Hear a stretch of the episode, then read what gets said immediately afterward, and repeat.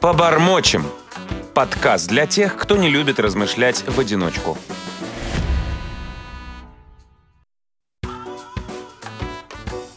Побормочем.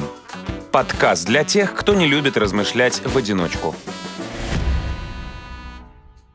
Здравствуйте, дорогие слушатели! Вы слушаете подкаст «Побормочем» с Анной Филинской. И, наконец-то, сегодня мы говорим на чуть ли не на самую наболевшую тему и самую громкую тему последнего года – это дистанционное образование. Вы уже прочитали, посмотрели и наверняка послушали очень много, миллион подкастов, миллион материалов на эту тему. А, мы же решили взять ее отдельный аспект. Мы поговорим о недовольстве родителей и неготовности родителей к дистанционному образованию, а также о влиянии дистанционного образования на обучение детей. Итак, Тема нашего выпуска «Учитель в айфоне. Родители в шоке». В гостях у нашего проекта эксперт по дистанционному образованию, заместитель директора Центра экономики непрерывного образования РАНХИКС Елена Полушкина. Елена, привет. Добрый день. И клинический психолог, перинатальный психолог Маргарита Быстрова. Она также имеет опыт работы в школе. Маргарита, привет. Здравствуйте.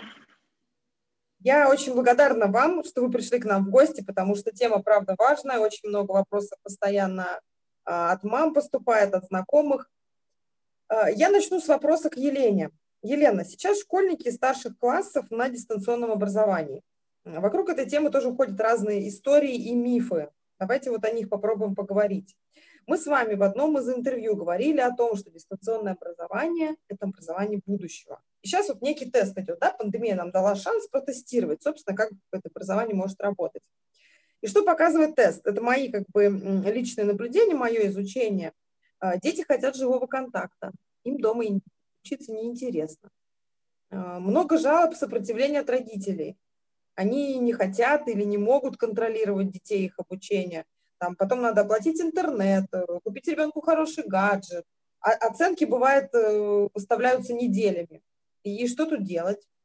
А, вы знаете, мы действительно с вами говорили о дистанционном образовании, но мы говорили в части электронного образования. А дистанционно оно все-таки немного шире, и ему вот не 10, не 20, тем больше 100 лет.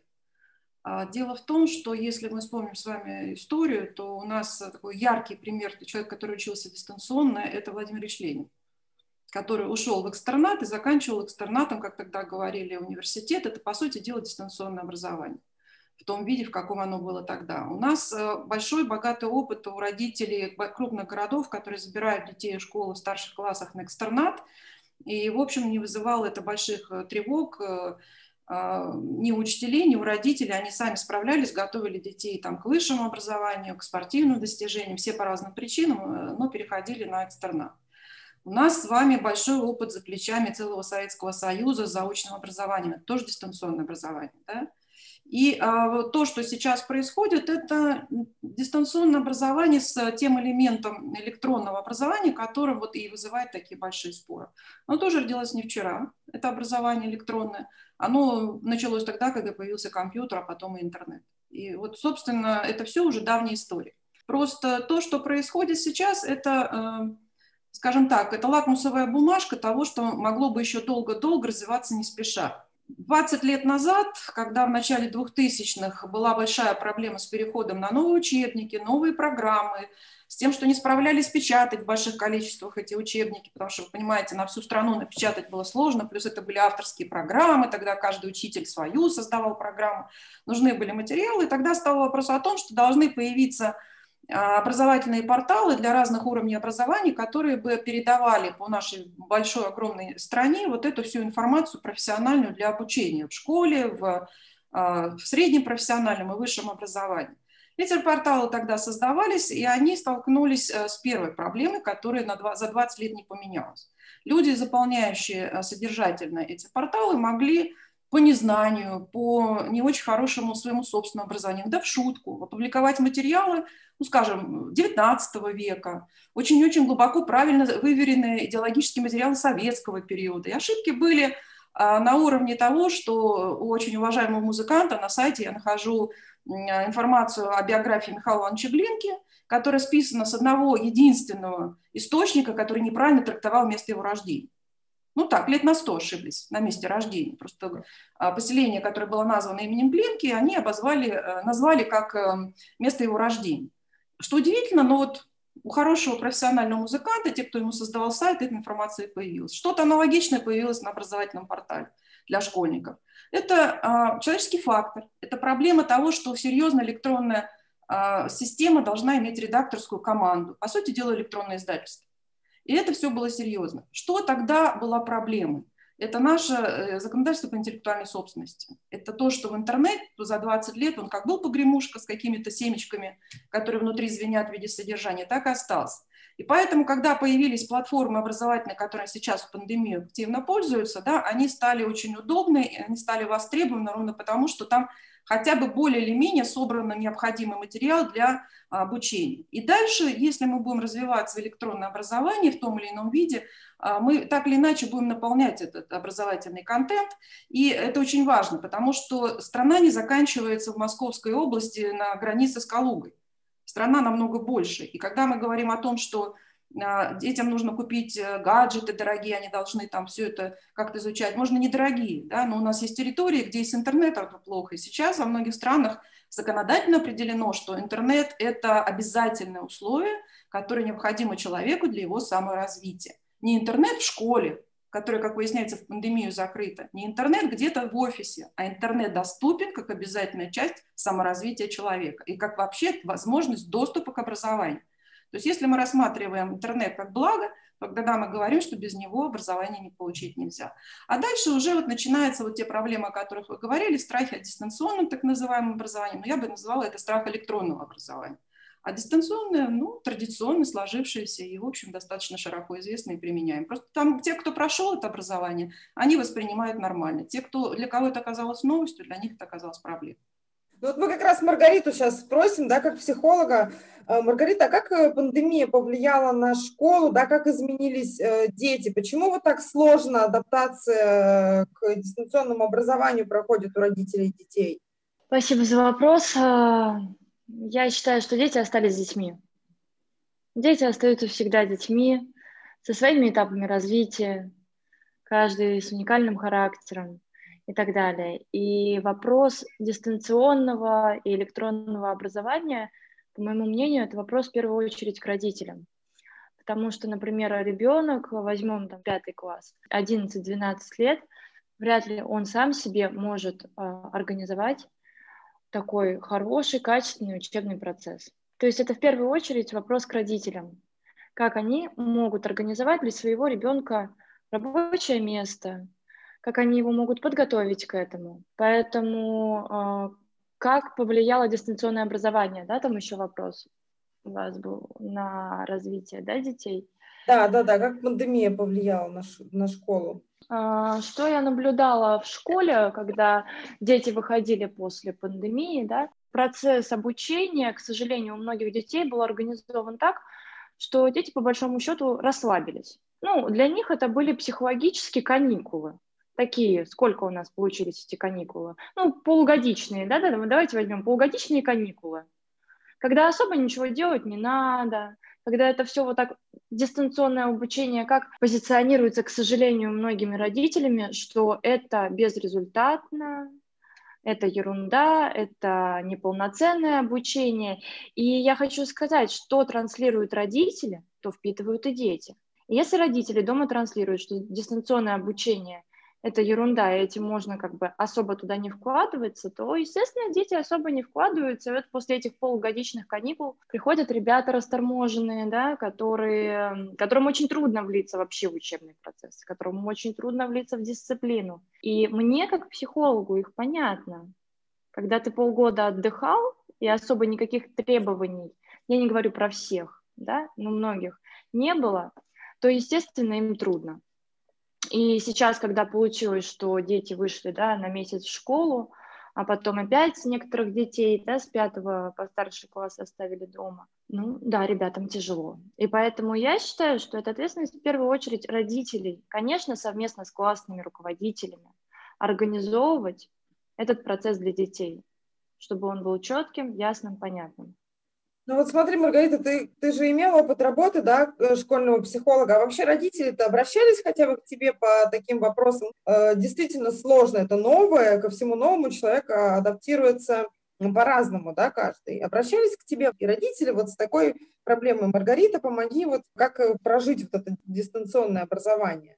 Нет, вы знаете, к сожалению, во время дистанционного вот во время карантина, да, когда в апреле, э, и в том числе и меня, оставили дома, и у меня было дано задание э, организовать свою работу в дистанционном варианте, вот, я организовала таким образом, да, что были предложены консультации, и время выделено, и групповые занятия с детьми, индивидуальные. Но, к сожалению, ко мне почти никто не обратился, потому что такая была я бы сказала, это скорее отговорка, что ой, у нас и так куча всего, ой, он и так целый день сидит за компьютером, ой, ему не до вас. Ну, я такой человек, да, что я особо заставлять без мотивации не буду. И, к сожалению, ко мне вот мало кто обращался во время а, пандемии с этими вопросами. Могу сказать, только сами старшеклассники, 9, 10, 11 класс, они сами обращались. Вот по своим вопросам, вот по вопросам дистанционного обучения, да, они обращались, родители нет. Коллеги, можно я чуть прокомментирую, поскольку да. мы э, занимаемся мониторингом системы лет 20, да, и общего и всех других уровней образования. Это все разворачивалось на наших глазах, и мы отслеживали, проводили социологию и смотрели, что происходит. Во-первых, действительно, а, первое а, состояние было у всех шок, потому что все вдруг оказались дома, все оказались вдруг в замкнутом пространстве культуре работать э, и жить в одном пространстве мало у кого присутствует. Просто потому, что люди ходили на работу, а дети ходили в школу. И это была основная проблема, которую мы наблюдали. А второе, э, те э, родители и дети, у которых дома достаточно э, жесткая временная дисциплина, какое время, чем ребенок занимается, и они могут это отследить в силу того, что кто-то находится из взрослых дома, они э, с меньшими проблемами прошли этот период, потому что они привыкли вот этому тайм-менеджменту, когда ты четко знаешь, в какое время ты должен чем заниматься, не было расслабления. Они утром вставали, умывались, одевались, прилично одетые, причесанные, накормленные, садились заниматься. Те, у кого этой культуры нет и понимания, что как только ты включаешь любой гаджет, ты тут же становишься публичным человеком, все тобой сказанное, любой твой взмах, любой твой чик становится достоянием всей общественности, всего интернета и останется там навсегда. Этим людям намного сложнее а, потому что у них нет привычки работать в таком режиме, у них нет культуры поведения дома за спиной у детей, когда они в полной расслабухе, а дети должны учиться, а дети, родители ходят не одетыми на, за спиной у детей. То есть все это мы с вами в интернете хорошо наблюдали, все это было. А я считаю, что образование справилось с этой ситуацией. Во-первых, последние несколько лет учителей очень много а, учили, и более 50 там, процентов учителей действительно проходили курсы повышения квалификации по работе с, на удаленном доступе а, в силу того, что у нас есть э, и инклюзивное образование, когда работают с детьми-инвалидами удаленно, и э, уезжали дети, и опять же я говорю об этих вот э, вопросах, связанных с домашним обучением, то есть такая практика была, и школа справилась. И даже там, где были проблемы с интернетом, то дети вот прибегали в магазин, в коробку, в одну клали это, тетради с домашним заданием сделаем, а с другой коробки забирали домашнее задание проверенное. То есть и такая удаленка может быть, когда, к сожалению, нет той инфраструктуры, которая помогает э, все решить, не выходя из квартиры. А потом вы не забывайте, мы вошли в пандемию накануне э, экзаменов выпускных. И экзамены, судя по статистике, которые имеют выпускники школ, сданы лучше, чем в прошлом году, когда был очный экзамен. При всех проблемах, связанных с тем, что ограничения на периоды сдачи, место сдачи, все было организовано так, что дети прилично сдали единый экзамен. И второе, а, организовались вузы на прием студентов а, и прием их экзаменов. Да, в этом году были экзамены сдвинуты, родители нервничали, вступительные экзамены в вузы, но они и это прошли. А то, что говорит Маргарита, к ней не обращались, это опять же вопрос нашей общей такой культуры жизни, что ну, не, не всегда идут к психологу, когда возникают проблемы. Пытаются разобраться у себя дома, пытаются решить вот прямо сейчас и, и, и секундно. Хорошо, что дети сами пошли взрослые, да, потому что они понимают, что если они не справляются, родители родители помогут, не могут помочь в силу того, что они не являются профессиональными психологами, то они хотя бы знают, куда обратиться. Это уже хорошо. Поэтому в этом смысле а, вот как раз пандемия показала, что само, а, сама образовательная система готова, просто ей сложно. И вы знаете, что еще интересно? А, вот сейчас это вот те, то время перемен, о котором все шутили, да, как вот китайская пословица, что не дай бог жить в эпоху перемен, а она наступила. Все очень быстро меняется. И главное, что вот ситуация, которую обсуждают родители, довольны они, недовольны. Вот поверьте, правы все.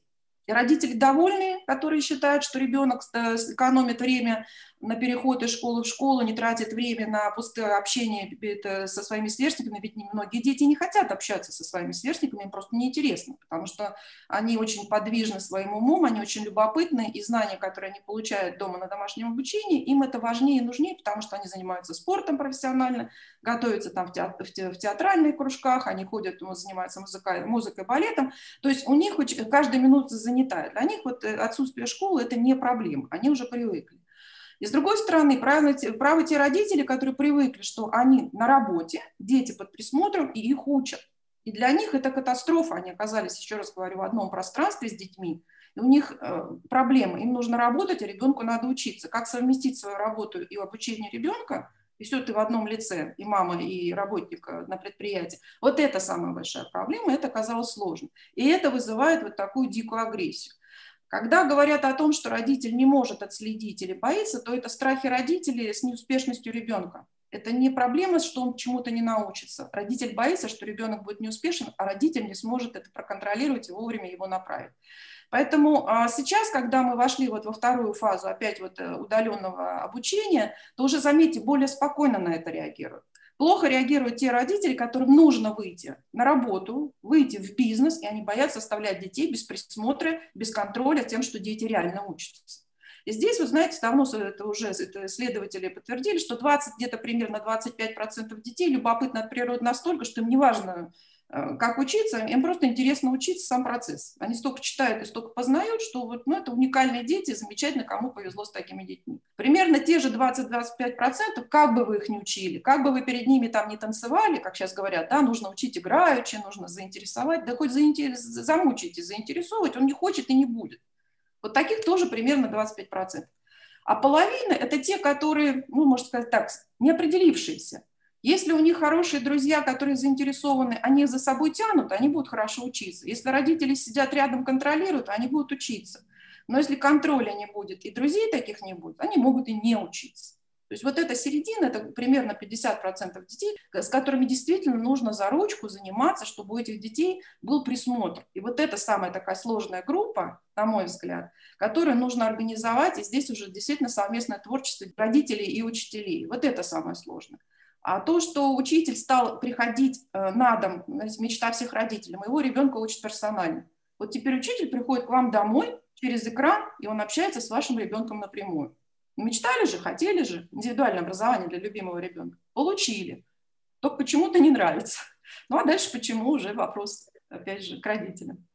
Ну вот вы тоже затронули тему такую насчет э, разности детей, да, кто-то любит живое общение, у меня вот лично моя дочка, да, ей прямо не хватает, хотя она вроде учится, да, у нее есть тяга к знаниям, но ей очень не хватает живого общения с детьми. Не все дети такие, я знаю у знакомых детей, наоборот, которые кайфуют, скажем так, от дистанционного образования, там, да, образования лежа там. Вот я Маргариту спрошу, как мотивировать на результат в данном случае?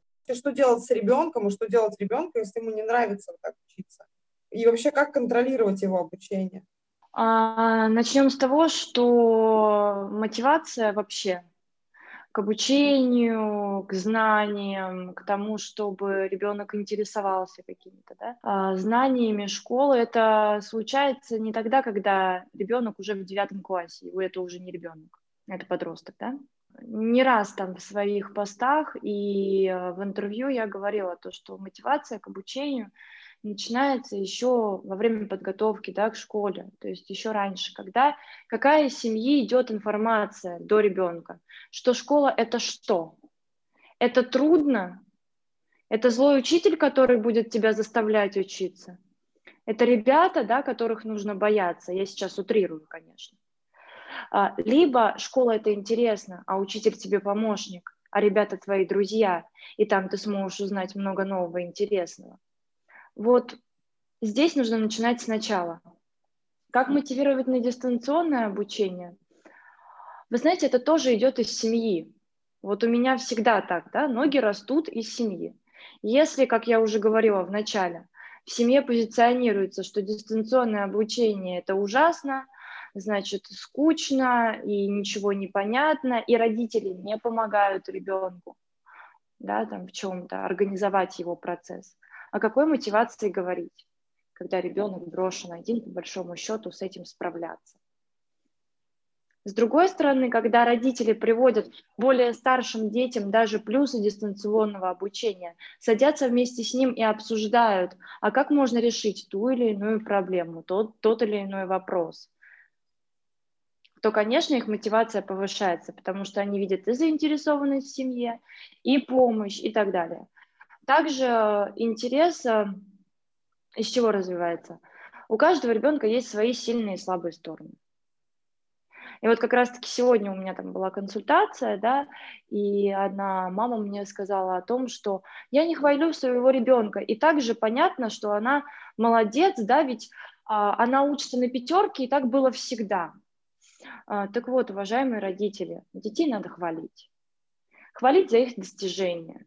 Даже если он сделал ошибку, посмотри, как много ты сегодня сделал, как красиво ты написал, или как классно ты разбираешься в биологии. То есть мы именно обращаем внимание на сильные стороны ребенка. И это про то, как вырастить из ребенка победителя. Когда мы выделяем его сильные стороны и хвалим его. А гаджеты? То, что дети так погружены в гаджеты, вот они и так постоянно с ними в обнимку, а тут э, получается, что это целый день. Ну, смотрите, они с ними в обнимку когда? Вот я наблюдаю такую картину, когда дети в обнимку с гаджетами. Это когда, например, у мамочки с папочкой нет времени заниматься с ребенком какими-то играми, да, интересоваться его делами, там, потому что они работают, заняты дома, подставь нужное. Вот. И тогда в руки что дается гаджет, и что там в этом гаджете? Ну, то, что ребенок нашел, по большому счету. Вряд ли родители а, будут а, слишком много уделять внимания тому, что там смотрит их ребенок. Если мы говорим про обучение, то здесь ребенок получает полезную для себя информацию. В любом случае это плюс. Потому что какого я мнения? А, время идет вперед. Время идет вперед, и все меняется. И да, на сегодняшний момент ситуация а, в мире такая, что нам нужно адаптироваться. Дети сами по себе адаптироваться вот к этому им трудно, у них недостаточно навыка мы им можем помочь. Вот это дистанционное образование – это возможность получать информацию полезную да, через экран. Вот сейчас так. Хорошо это или плохо, я судить не стану. С другой стороны, конечно, нужно принимать во внимание физиологические аспекты, потому что, что я наблюдаю, многие дети стали страдать ожирением. Но это также ответственность семьи. Следить за питанием ребенка, да, что он ест. Он сидит и ест, например, чипсы, или он полноценно питается, то есть если в семье заведена культура питания. А занимаются ли родители также спортом, хотя бы физкультурой или зарядкой там какой-то по утрам, да, без разницы. Привито ли это ребенку? А, конечно, сидеть целый день на месте – это тяжело для ребенка, и также нужно устраивать какие-то пятиминутки физкультные, вот, разминки, массажи. Это все, все сейчас есть даже в интернете, это все можно найти, есть куча книг по этому поводу. Этот вопрос тоже можно решить. Спасибо, Маргарита. Елена, и вот тоже вопрос такой к вам. Вот я отдаю ребенка в школу, чтобы он мог учиться. Э, учиться не только определенным предметам, но и жизни, да, это некая социализация, а чтобы он мог научиться общаться в социуме. И школа – это некий институт жизни. А тут получается, что значимость школы как бы нивелируется, да, и вся ответственность ложится на родителя. И зачем тогда нужна школа? Хороший вопрос. Зачем нужна школа, наверное, может задать себе каждый родитель и решить его точно так же. Да? Вот не, не, нам не нужна школа, мы сами справимся. Мы переходим на домашнее обучение, на экстернат и решаем этот вопрос. Второй родитель скажет, что у нас все работают, нам это благо, что есть школа, куда ребенок ходит. Сейчас нестандартная ситуация. Мы можем, наши дети могут хотеть, не хотеть учиться электронным образом, сидеть дома, не сидеть. Сейчас такая обстановка, что всем не хочется, но сидеть дома приходится. И это не вопрос нравится, не нравится, это вопрос просто жизни. Да? Можешь, конечно, рисковать, но Нужно помнить, что кирпич падает не только на соседа, почему-то он иногда падает на тебя. Поэтому а, здесь это вопрос а, безопасности и вопрос здравого смысла. Если а, семья решит, что ребенку дома лучше учиться, значит, он будет учиться дома. Если в семье все заняты, отдают в школу. Насчет социализации здесь всегда идут споры. Потому что если вы считаете, что социализация – это ребенок общается только со своими сверстниками и иногда с ребятами из других э, классов, да, что очень нечасто бывает, обычно он дружит в параллели своего возраста, там плюс-минус год, то я не считаю, что это социализация к жизни. Скажем, дети, которые ходят, а, общаются со взрослыми и с людьми разных возрастов, потому что у них другой образ жизни, да, потому что они занимаются, опять же, говорю, спортом, музыкой, балетом, творчеством, назовите это, это любую сферу деятельности, да, э, э, а что там нет социализации? А когда учат иностранный язык по скайпу, и сейчас это единственная возможность учить язык а, качественно, и все это признают, это же индивидуальное электронное образование, это что, не социализация? Да? А, вопрос следующий. Что мы поднимаем под социализацией, что мы от этого хотим? То есть здесь определенное лукавство, на мой взгляд, присутствует. А просто нужно честно себе сказать и признаться а, себе и окружающим. Мне нужно, чтобы ребенок ходил в школу, потому что это решает проблему контроля моего ребенка на определенный период времени. Да? А социализация – это не ответственность родителей, это мы здесь путаем социализацию и воспитание, которым должны заниматься родители. Да? В школу они приходят уже социализированные, так или иначе. Другой вопрос, насколько э, эта социализация, полученная в семье, или я бы это называла все-таки воспитанием, полученное в семье, адекватно э, их поведению и взаимоотношениями с, с окружающей средой. Почему все время старшие ворчат, и пять тысяч лет назад ворчали, и сейчас ворчат, что старшее поколение ворчит, что молодежь стала не та. Да?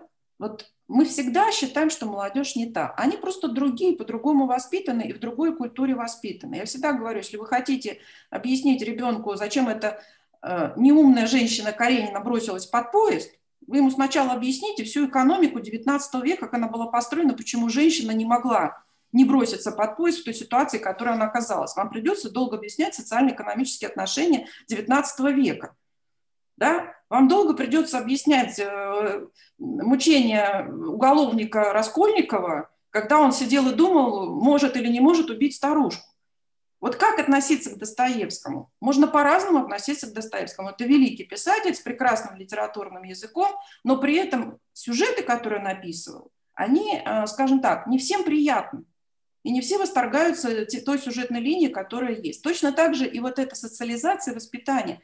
Не все восторгаются результатом социализации детей в школе, многим это не нравится. Точно так же, как и учителя, не в восторге от домашнего воспитания детей, когда они приносят из а, домашней кухни, вот то, о чем сказала Маргарита, все, что они слышат дома, они приносят в школу и выливают это на окружающих и на учителя. Да? И вот это вот, как я говорю, классовая борьба учитель-ученик, она просто иногда вступает в такую обостренную фазу. Поэтому это сложный вопрос, нужна ли школа семье, да, ну, и так можно договориться, а нужна ли семья школе. Потому что в школе проще отучить ребенка, где родитель не вмешивается никак. И во многих странах ограничения на доступ родителей к влиянию на школу, на то, как преподают, и, на... и нет возможности топнуть ногой и закричать на учителя, уж тем более пожаловаться министру, что учитель не нравится. Во многих странах это невозможно. У нас есть возможность высказаться, что тебе не нравится учитель во всех ракурсах.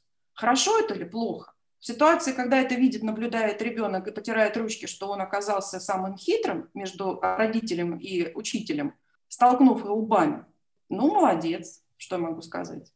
Тоже социализация. Маргарита, добавишь что-нибудь к этому? Я хочу особо подчеркнуть, Елена, мне очень понравились слова, которые вы сказали, что это вопрос жизни и смерти сейчас. Мы можем рассуждать сколько угодно, да, я тут э, хотела добавить недавно слушала одно радио, ехала в машине, да, и слушала радио. И там ведущий так вот душещипательно высказывался о том, как ужасно эта дистанционка, и как все наши дети станут, простите за выражение, тупыми, да, и так далее. И в данный момент я нахожусь в эпицентре эпидемии COVID-19 и могу сказать, что несмотря на то, что нравится нам, не нравится, нам нужно объединиться и адаптироваться к дистанционному обучению, решать. Понимаете, взрослая позиция – это решать проблемы, которые есть а не сидеть и разглагольствовать, плохо это или хорошо. Так вот, когда мы дорастем до этого, да, и объединимся, и поймем, что все-таки эпидемия – это не вот, ну, не шутки, и это действительно не шутки, и что наши дети тоже могут быть в опасности, тогда, возможно, будет другое отношение. Побормочем. Подкаст для тех, кто не любит размышлять в одиночку. Я сейчас, наверное, сделаю такое небольшое отступление. Мы попробуем ответить на вопросы мамочек. У нас э, три вопроса от мам к Елене. Вопросы. Э, вопрос от Светланы Юриста, мамы двух школьниц третьего и пятого класса. Здравствуйте, меня зовут Светлана. Я в прошлом педагог начальных классов. В настоящее время работаю юристом. Мама двух девочек, третий класс и пятый класс. Меня очень волнует при дистанционном способе обучения процесс усвоения нового материала и контроля за усвоением этого нового материала. Как он будет организован и как построена обратная связь в случае перехода на дистанционное обучение. Да, мне понятен этот вопрос. Э, э, на самом деле вот эта проблема электронного образования, когда э, мы находимся, еще раз говорю, в переходном периоде, да, у нас не было такой жесткой необходимости уводить, ну, там, скажем, в крупных городах делали электронные дневники, и были проблемы то же самое с выставлением оценок, с тем, что они там куда-то исчезают. Родители просто те, кто знает, как устроен компьютерный мир, просто скриншотили каждую оценку, которая появлялась в электронном дневнике, пока не, не, не закончилась отладка системы и более-менее все нормализовалось. Да? Но это нормально. У нас не было за плечами опыта много, многих десятилетий уже сформировавшееся цифровое пространство. Мы это пространство строим сейчас. Что касается детей, как контролировать? Что произошло? Основная проблема, на мой взгляд, вернее, даже не мой, э, не мой взгляд, а взгляд специалистов, которые об этом пишут и говорят, что, что такое обычно э, обучение в классе? Это учитель рассказывает, учитель с учеником повторяют вместе, чтобы ученик понял рассказанное, и потом ученик сам повторяя это дома или делает, решая те или иные задачи, примеры, усваивает материал. В ситуации электронного образования, когда учитель дал установку, а ученик э, должен уже понимать, что он это освоил, пропадает середина. У них нет возможности вот в этом пространстве сделать это вместе. И вот здесь возникает вопрос, а будут ли это родители, у которых есть на это время, занимать вот эту нишу середины, Будут ли это вот те самые тьютеры, которых сейчас привлекают а, во многих школах, вот э, э, это привлекают и студентов, и молодых учителей, в общем, всех свободных, готовых работать с детьми, да, потому что, еще раз говорю, электронное образование – это, по сути дела, индивидуальное образование. Конечно, тяжело родителям с маленькими детьми, потому что им перешагнуть вот эту середину очень тяжело. Это вот, опять же, небольшой процент детей, которые справляются без этой середины сами. С остальными надо сидеть. И нужно находить тех, кто будет заниматься. Вы знаете, у меня а, в свое время, когда дочь училась, в какой-то момент в школе были проблемы с математикой, я просто двоюродную сестру рядом посадила и сказала, вот ты как человек, который понимает в математике, садись и решай с ней задачи, потому что я не могу, у меня не хватает ни, ни, ни знаний, ни терпения на тот момент. Да? Вот. С английским решали проще, там, отдали в школу, где, значит, э, дополнительное, платное это, дополнительное образование детей, решили проблему. Сейчас вообще появился скайп. То есть э, проблему можно решить, просто от нас она требует усилий определенных. Она поменяла наш образ жизни, вот эта вот пандемия, наш образ жизни сильно поменялся.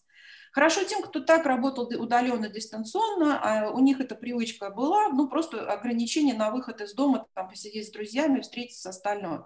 У тех, еще раз говорю, тех, кто ходил в офис, для них это большой огромный стресс. Для детей видеть родителей 24 часа в сутки в замкнутом пространстве, поверьте, это огромный стресс. Мама, которая все время перед глазами мельтешит и все время дает указания, что съесть, что одеть, как выучить и не выпускает из дома, это самая плохая мама на свете.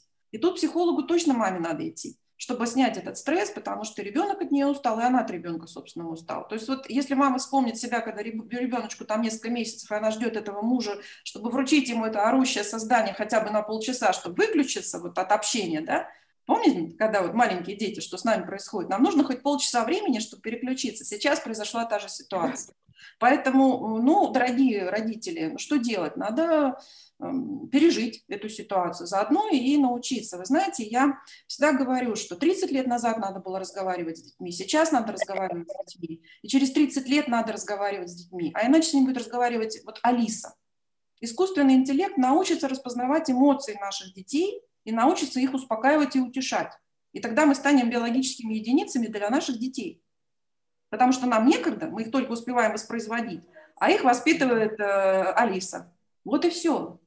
Поэтому э, нужно понимать, что э, нельзя остановить бегущий поезд. Это вот помните историю, когда появился люмьерский, братьев Люмьер, картинка несущегося вперед поезда, люди выбегали из кинотеатра, потому что боялись, что он их задавит, да? Вот если вы боитесь, что интернет вас задавит, то давайте запретим дистанционное образование, вернее, электронное образование. Так не бывает. Нужно принять меняющийся мир и, да, встраиваться в этот мир. И я уж тогда спрошу вас, Елена, вот про вот этот разрыв между образованием город-село. Да? Я, в частности, говорила тоже с разными экспертами, а, то, что ЕГЭ способствует э, тому, что образование становится уделом избранных. Это не совсем так. Опять же, в начале 2000-х годов, когда шел эксперимент по ЕГЭ, он шел там в четырех или пяти регионах, четырех, по-моему, готовили э, специально ребят, это не разделяли город и село, это был просто регион. Но это шла подготовка, отработка ЕГЭ. Даже специально для эксперимента один год не, не проводили подготовительных работ, а просто вот из учебного процесса ребята вышли на ЕГЭ. Тогда стало понятно, что к ЕГЭ надо готовить. Задачу решил на тот момент единый государственный экзамен. А, ну, в люб... С любым названием он есть практически во всех странах мира. Мало того, в некоторых странах очень жесткий экзамен и отсев детей начинается с 12 лет, когда вот начинается вот эта предпрофильная школа, и там уже детей делят на гуманитариев и технарей. Если ваш ребенок 12 лет не стал технарем, то к концу школы точно им не будет. Более жесткая система образования у нас более лояльна. ЕГЭ в ситуации начала 2000-х, он решил проблему другую.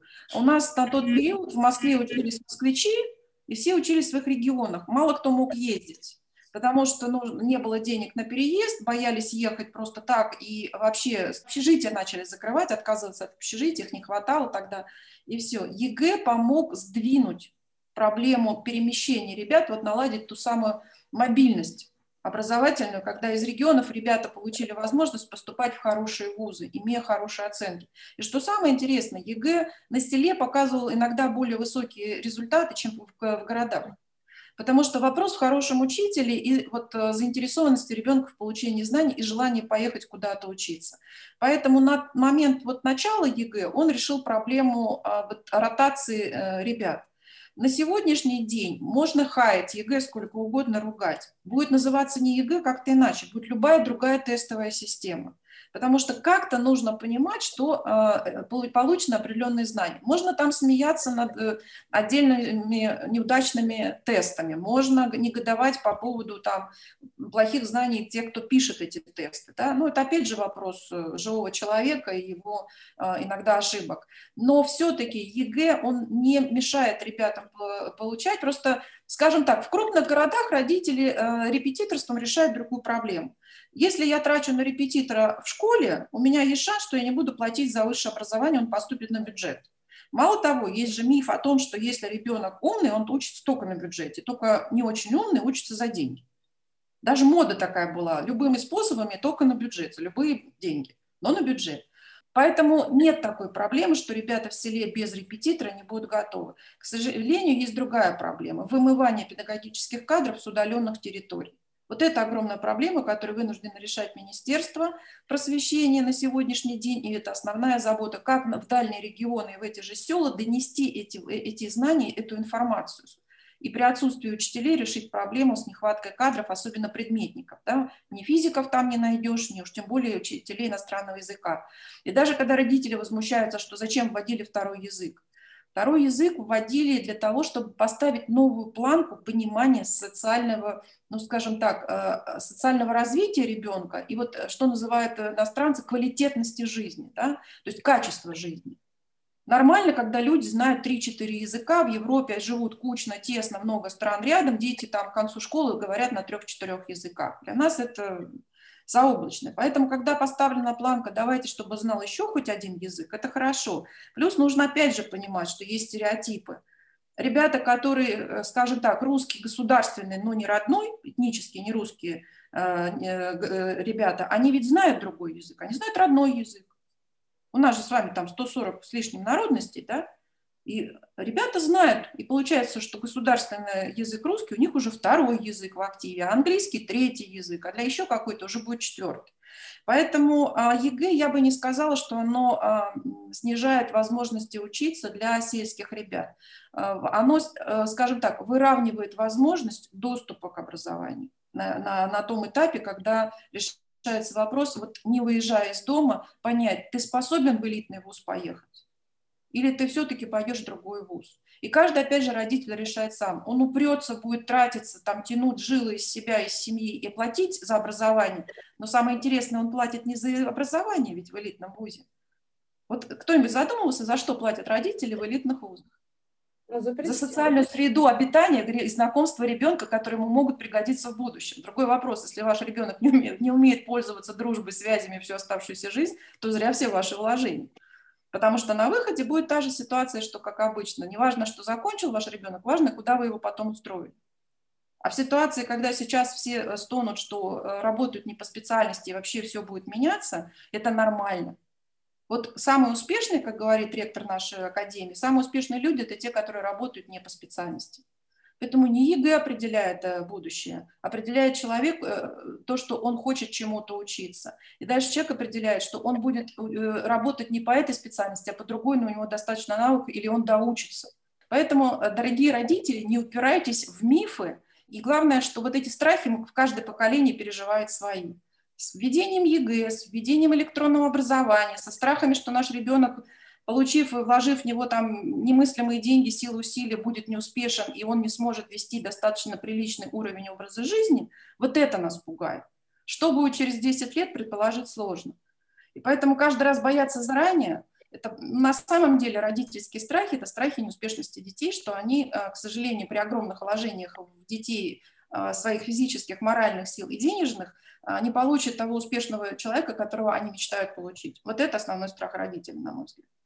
Маргарита, скажешь что-нибудь, добавишь насчет страхов родителей? Ой, у родителей много страхов бывает. Да, это когда... Я проведу такой достаточно жесткий сейчас пример. Э, у меня была, был случай такой, когда одну девочку отправили на гимнастику, ну, там по своим причинам, да, родителей, потому что потому что это надо, потому что, может быть, кто-то когда-то не дошел, да, ребенок не хотел. И вот, э, к сожалению, сейчас девочка очень сильно болеет нервно-психическим заболеванием. А, когда родители, да, вкладывают в детей то, что не подходит. Вот э, как интересно, дети это как цветы. Чего мы делаем, когда сажаем цветы? Мы сажаем семечку, да, в землю, поливаем, удобряем, смотрим, как оно растет. Так почему же детей мы ломаем? Когда ко мне приходят на прием взрослые люди, а, я человек такой образный, да, мне иногда кажется, что это как переломанные такие стулья, такие все кривые, знаете, там вот перебитые. Потому что когда-то, да, родителям, ну, кто-то захотел, чтобы ребенок осуществил их мечту. Да, там, или у нас в семье все экономисты, или у нас в семье все врачи. Пример, э, семья, папа, два сына. Один, а папа такой, такой прям мужчина, значит, ну, такой простой профессии, да. И один сын вот такой тоже простой, прямолинейный, а второй любит петь и танцевать. Как вы думаете, что происходит? Вот тот, который поет и танцует, он как бы для отца он вот такое вот, да, потому что, ну, не очень хороший сын вышел, ну, такое, да, я вам честно говорю, вот, вот такие реакции, да, на ребенка, постоянно ребенку говорится, что ты не такой, ты плохой, ты там какой-то странный, мужчины себя так не ведут, кто сказал? И вот эти, а почему так? Возможно, отец просто боится, что скажет, что у него там сын слюнтяй, да? Ему будет стыдно, или у него свои установки, что мужчина должен быть такой-то. В общем, психологическая грамотность – это очень важная вещь в наше время. Вот, и вообще, в принципе, в любое время, но в наше особенно важно.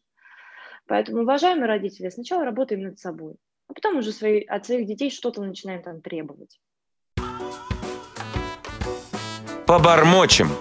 Подкаст для тех, кто не любит размышлять в одиночку.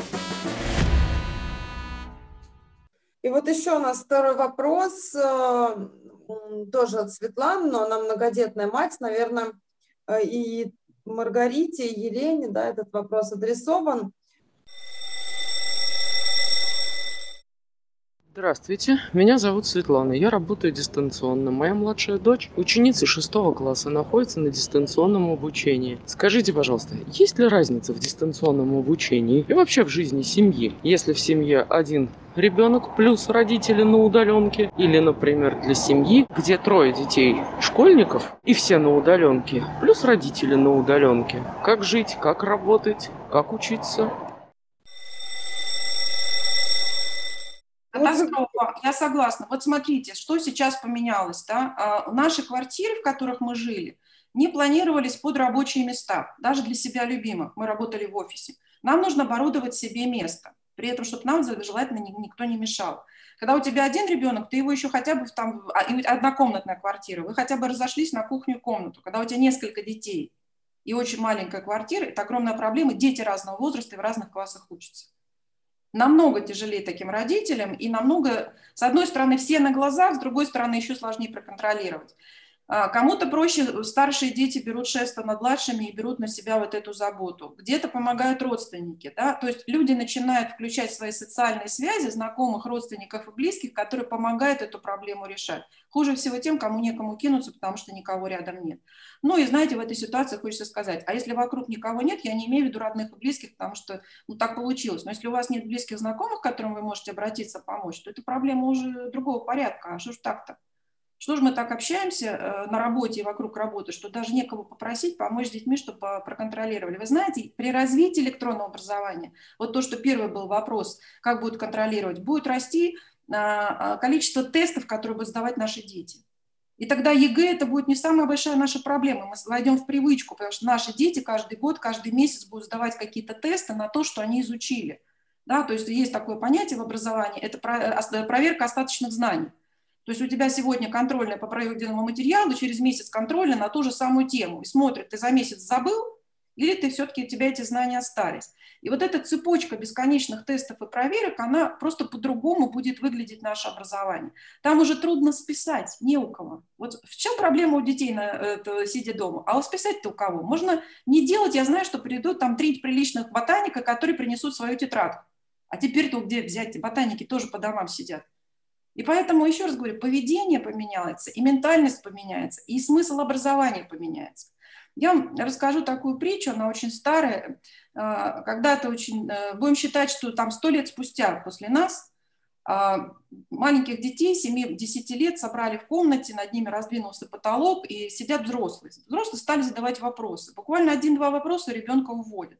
И вот одному мальчику задали несколько вопросов. И он отвечал. Ему опять задавали вопрос, он опять отвечал. Потом к нему подошли, забрали за руку и стали уводить. Он говорит, а что, я с детками не пойду? Он говорит, нет, потому что ты особенный. У тебя будет учитель, живой учитель. Поэтому нужно понимать, что э, вот возможность общаться, она становится большим деликатесом. И живое общение – это для тех, кто любопытен, кто сам так много работает с собой и над собой, что с ним интересно, ему интересно. А если только потреблять чужое общение, я пойду к подружке, мы с ней объединимся дружить против третьей подружки, и в этом весь интерес социализации в школе. Да? А мне не важно, что я знаю, меня любит и такой, то в какой-то момент это не будет работать. И поэтому, да, эти дети будут получать вот тот минимальный набор знаний, который они захотят взять в свою голову. И на этом остановится их образование. И неважно, какое оно потом будет, даже может быть высшим, но оно будет примитивным. Да, Маргарита, что ты скажешь, э, как быть в таком состоянии? Опять же, в одном пространстве. Ну, мы говорили с тобой тоже не раз об этом. Инструменты для мамочек. Мамочкам нужно не забывать да, о том, что идеальная мама – это далеко не лучшая мама. Достаточно хорошая мама – это хорошо. То есть не надо стремиться к идеалу, да? И э, мы вспоминаем, что все-таки раньше семьи были расширены, да, люди как жили? Несколько поколений. И с детьми помогали. Сейчас у нас семьи более маленькие, да, там папа, мама, а, возможно, несколько детей, да, двое, вот, и действительно очень важно мамочкам а, не вести, так сказать, все на себе, не лошади ломовые, сейчас к сожалению, да, вот эти вот всякие выходят вебинары, значит, супер вебинары, я смотрю, да, там, как стать супермамой, вот это вот про детскую привязанность, ошибок делать нельзя и так далее, а то ребенок будет травмированный, какой ужас, какой кошмар. Ничего, как бы дети, ну, многие травмированные и выросли, и все нормально, и как-то и компенсировались. Вот, поэтому, да, просить о помощи. У меня был мальчик э, в третьем классе, как раз-таки в апреле на дистанционке, мы с ним занимались, у него там младший брат, видимо, первый класс. И он, значит, и у них, видимо, как-то время э, расходилось, и вот этот вот маленький бегал сзади, чем-то махал и орал, да, а этот сидит, занимается. И что делал старший, да, он пытался его успокоить, то есть пытался ему найти какое-то дело. А, видимо, родители приучили, да, старшего, что, ну, младшим, с младшим тоже надо помогать. И вот мамочкам стоит, конечно, тоже просить о помощи, если есть на это возможность. Если нет на это возможности, я сочувствую, это правда очень тяжело одной все это устраивать и да, обеспечивать детей и гаджетами, и как-то разделять, вот когда кто где будет заниматься, и каждому находить свое место в доме, а в доме действительно у каждого должно быть, должен быть свой угол, и у ребенка, и у взрослого. Потому что если мы все время на расхват, и взрослые, и дети, ресурсов у нас на всех не хватит. Должно быть место уединения. Вот, и, конечно, это организовать непросто, но возможно. Действительно психологически влияет на человека. То есть я одела пиджак, поработала на кухне, вышла, полежала на диване дома. Ну, я попробую, да, так сказать. Проведите эксперимент. То ли вы будете сидеть, простите, общаться в домашних трусах, да, и как вы будете при этом сидеть? Ну, просто посмотрите за своими телесными проявлениями. Как я буду сидеть, если я буду сидеть в домашнем виде с чаем, там, я не знаю, еще с чем-то, я буду расслаблен, понимаете? Вот этот вот выход а, именно одеваться, краситься, одевать форму одежды, это своеобразный ритуал. Мы все в жизни имеем разные роли. Сейчас я клинический психолог. Я отключу микрофон и стану, да, там, чьей-то женой. Потом я пойду на работу и там стану тоже опять клиническим психологом, а в метро я буду пассажиром и так далее. Так вот, чтобы мне переключиться психологически, строили домохозяйки, ну, по большому счету, которая сейчас блинчики, да, жарила, и стать там, э, например, там, HR-менеджером, да, который звонит, все-таки стоит привести себя в порядок. Женщинам, я вот подчеркиваю, это наиболее важно. Потому что то ли я сижу дома с грязной головой, с хвостиком, да, и не накрашенная, то ли я помыла голову, сделала укладку, накрасила глаза. Как я себя чувствую? Намного лучше, правда? Я чувствую себя женщиной, я чувствую себя красивой. Я по-другому уже сижу, я по-другому говорю и так далее. Это действительно влияет, вот эти ритуалы. И я знаю многих людей, которые, я, с которыми я разговаривала, которые на дистанционке прям одевали рабочую одежду. Это мои коллеги, психологи, да? Они одевали рабочую одежду, прям вот не то, что я наполовинку оделся в пиджак, а там трусы домашние. Нет, вот прям по-настоящему оделся, отвел несколько консультаций, групп, разделся, пошел погулял. То есть переключился, да, переключил эти ритуалы, переключил социальные роли. Это действительно очень важно, поэтому я бы рекомендовала, конечно, соблюдать, вот, держать себя в тонусе. Ну, это то, о чем мы в самом начале говорили, и я действительно могу повторить. А дети, у детей есть хороший пример. Да? Они приходят в школу, и многие из них, я помню себя маленькой, помню своих детей маленьких, у всех детей всегда было ощущение, что учитель это вот как робот. Он отработал, его в шкаф поставили, кнопку отключили, да, у него нет там дома, детей, семьи, он какой-то другой, инопланетянин. А, просто потому, что учитель это всегда некий образец да, того, как надо выглядеть. Он всегда аккуратен. И сейчас, когда учителя перешли на вот эту удаленную работу, они э, все равно оставили у себя это профессиональное требование. Ты должен быть аккуратен, потому что ты пример на тебя смотрит. И если э, вы не хотите там собой заниматься, и нет у вас на это желания времени, то вы должны понимать, что дети не могут быть расслаблены. Они пришли на урок, вы им выгородили маленький угол, они все равно на уроке, они должны быть в форме. Не в школьной форме, я имею в виду, а в форме э, восприятие. Помните, как это в богатых семьях были отдельные комнаты, назывались классами. Да? Так вот, эти классы были для того, чтобы ребенок мог сознание переключить от э, отдыха на время обучения. Здесь сложнее. Еще раз говорю, в одном пространстве, я сама это проходила, работая дома в однокомнатной квартире с ребенком и мужем, это довольно сложно. Да, и я бегала с компьютером, это с кухни, когда нужно было всех покормить, нужно было все свои бумаги к компьютеру брать, потом также расстелиться, разложиться, и так три раза в день. Да? А вот у ребенка была комната, я ее отступала комнату, чтобы она за своим компьютером училась. Это сложно. И ты все время должен помнить, что на полчаса, вот как э, э маме, что, что на полчаса я, значит, э, жена, на полчаса я мама, остальное время я работаю. И все это в одном пространстве. И вот это приучает к определенной дисциплине внутри себя. Я всегда помню, выходя в интернет-пространство, что э, у меня должен быть профессиональная картинка за спиной. У меня не может быть ничего другого, потому что я на работе. Да? И вот это нужно помнить, нужно держать спину, держать картинку. Вся жизнь театр, ну так и играйте в этот театр. Вот жизнь нам эту возможность предоставила. Поэтому по-другому, да, к сожалению, уже не получится. Нужно помнить, что мы теперь публичные люди, и не только э, те, кто у нас в телевизоре. Мы сами стали достоянием интернета. И все, все весь интернет теперь у нас в гостях. По любому поводу, даже неосторожному. Да, я хотела предложить вам на этой прекрасной ноте, э, на этой позитивной ноте закончить. У нас осталось очень много вопросов, но я думаю, что мы можем организовать еще какую-то встречу и да, обсудить их по образованию. Спасибо огромное. Мы говорили на тему «Учитель в айфоне», родители в шоке ну, узнали на самом деле, что не все так печально, да, как у нас э, рисуют родители, и что нужно дальше двигаться. Родители, да, это образец для детей. Нужно быть спокойнее, обращаться за помощью. И учитель поможет, даже родителям. Вы слушали эксперта по дистанционному образованию, заместителя директора Центра экономики непрерывного образования РАНХИКС Елену Полушкину и клинического психолога, перинатального психолога Маргариту Быстрову. А с вами была Анна Филинская, подкаст «По бормочем». Это был подкаст «По бормочем» с Анной Филинской.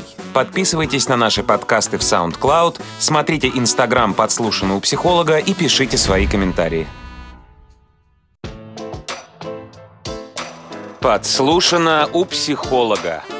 Подкасты.